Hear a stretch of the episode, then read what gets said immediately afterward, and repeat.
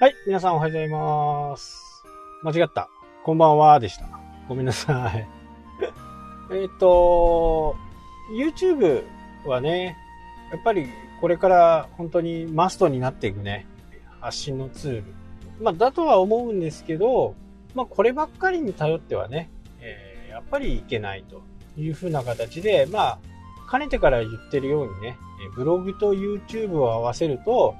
やっぱり最強かなというふうにね、え思います。で、こう、YouTube SEO に関しては、これでね、実はなかなか難しいところがあって、もうタイトル、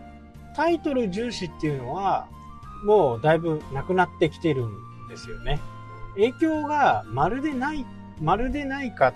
ていうと、そうではないんですけど、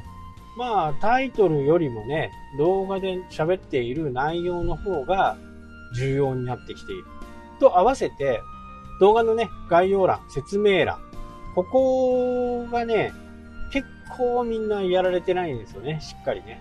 で正直めんどくさいんですよ。本当に。今ね、あのまだこう動画撮ってないですけど、今度動画を撮ってね、テストしてみたいなっていう風なことがあるんですよね。で、タイトルに、たとえ、その、も、もし狙っているキーワードをね、入れなくても、動画の最中にね、えー言うこと、あとは概要欄に入れること、これだけでもね、えー上位表示しているものがね、やっぱりありますので、ただ、こう、YouTube SEO とかっていうとね、上位表示ですけど、これもね、あんまり重要じゃなくなってきているのかなというふうにね、思います。初めての人はね、もちろん、こう、いろんな動画を見ると思うんですけど、同じジャンルであれば、例えばワードプレスの設定とかっていう風な形で、キーワードを YouTube の中で入れたら、その関連動画の中にね、YouTube ワードプレス設定っていうものが、もう無数に出てくるはずなの。なので、えーそっちの方を意識した方がいいかな。関連動画の方をね。で、一度でも見てもらうと、今度おすすめにまた出てきたり、もう見たくないのをね、えーずっと見せられるっていう形になるんで、まあ僕はあまり興味のないものに関しては、えー興味がないっていうね、動画、サムネイルの下に、こう、3つポチポチポチっていうのがあると思うんですけど、そこを押して、えー興味がないっていうものをしっかり押します。そうすることによって、えーそのチャンネルが出てこなくなる。でも少しでもね、興味があればね、えーそのままにしとくか、もう興味がないんだったら本当にこう興味がないっていう風にね、えー YouTube の方に伝えるんですよ。伝えることで次のおすすめに出てこなくなりますから、これはね、あのー非常に有効ですね。で、YouTube のね、ランキング要素っていうのはね、今回セミナーでお話しする内容なんでね、ちょっとここでは、えー言えないですけど、大体ね、解明されてきていますね。主な項目っていうのがあって、その項目をしっかりやっているとね、おすすめに出てきたりすることになりますし、タグはね、あんまり関係ないと言われてますけど、僕の調査をした結果は、タグはね、関連動画には出やすくなるんですよ。おすすめには出ないです。関連動画で同じタグを使っていると、結構な頻度で出てくる。で、一度でも見てもらうと、そこで、今度はおすすめ動画に出てくる。さっき言ったようにね、えー見たくもない、ちょっと、ちょっと覗いただけなのに、そのチャンネルが常時出てくる。あこういう風になってるんですね。おだから、YouTube をやっている側は、サムネイルで面白そう、面白いそうだとか、ためになりそうだっていうサムネイルを一生懸命考えるんです。で、間違って押してもらっても、内容が良ければ、長く視聴してくれるはずなんです。なので、最初の15秒っていうのは、もうその動画の運命を背負ってるぐらいの15秒。その15秒で引きつけることができなかったら、さっきみたいに僕のようにね、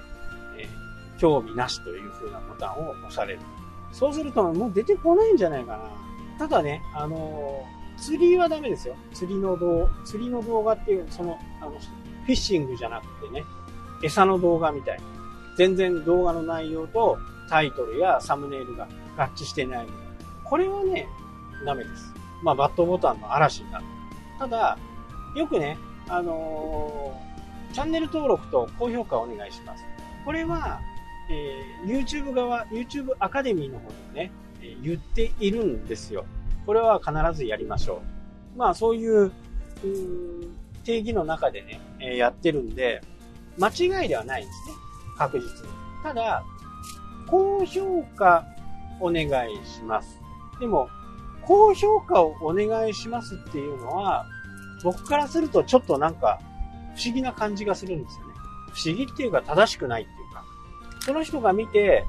嫌だなとか不快だなとか面白くないなと思ったら、バットボタンでいいんですよ。だってそうでしょ。見て自分が気に食わなかったらバットボタン。なんかハートを送るっていうのが出てきましたね、最近ね。これはね、どういう風なのかっていうのはちょっとまだ、えー、僕も詳しく見てないんですけど、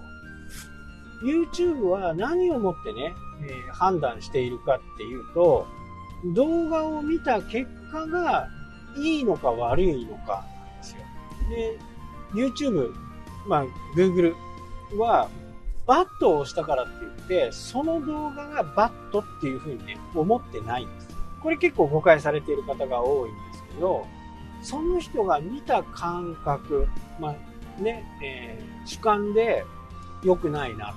でも他の人はいいな。思っている人もいるわけですよね。YouTube が重要にしているのは、その動画を見た結果、視聴者がどんなアクションをするのかっていうこと。例えば、まあこれいろいろありますけど、例えば動画を見ました。ちょっと見ました。はい、バッドを押しました。っていう人はね、あまりいないはずなんですよ。まあアンチだったりいるのかもしれないですけど、基本はいないですよね。動画を見た結果、バッドなのか、グッドなのかっていうこと。なので、バッドを押されたからって、凹む必要は全くない。ああ、合わなかったんだなっていうぐらいね、えー、思うようにした方がいいです。やっていくとね、えー、バットボタンもあります。嫌なコメントもあります。でも、それを受け流すぐらいじゃないとダメです。で、えー、そこの変なコメントに対しても回答してあげる。えー、もし誤解を招くような、その人がね、誤解を招くような動画であればね、いや、私は、あすいませんでした。これね、初めに謝るのがコツです。すいませんでした。私はそんなつもりで作ってるわけじゃないんですよっていう風なね、えー、ことを言う。まあ、過去ですかね。で、コメントっていうのは非常に YouTube を重要視しています。ただ見るだけじゃなくて、見た上でコメントはグッドボタン、バッドボタンを押すっていうことは、その視聴者は、そのチャンネルに対して興味があるっていうふうにね、判断する。興味があるっていうことは、もしかしたら他の人も興味があるんじゃないかなっていうふうにね、Google は思うわけです。これが今、動画のね、トレンドになりつつあるんで、決してね、バットボタンを押されたからダメだということはもう全くないです。なので、へこまずにね、頑張って動画を作ってみてください。YouTube は視聴者がどんなアクションを起こすのか、最後まで見たのか見ないのかっていうことを本当に重要視しているんで、その辺をね、再度確認の動画、ポッドキャストでした。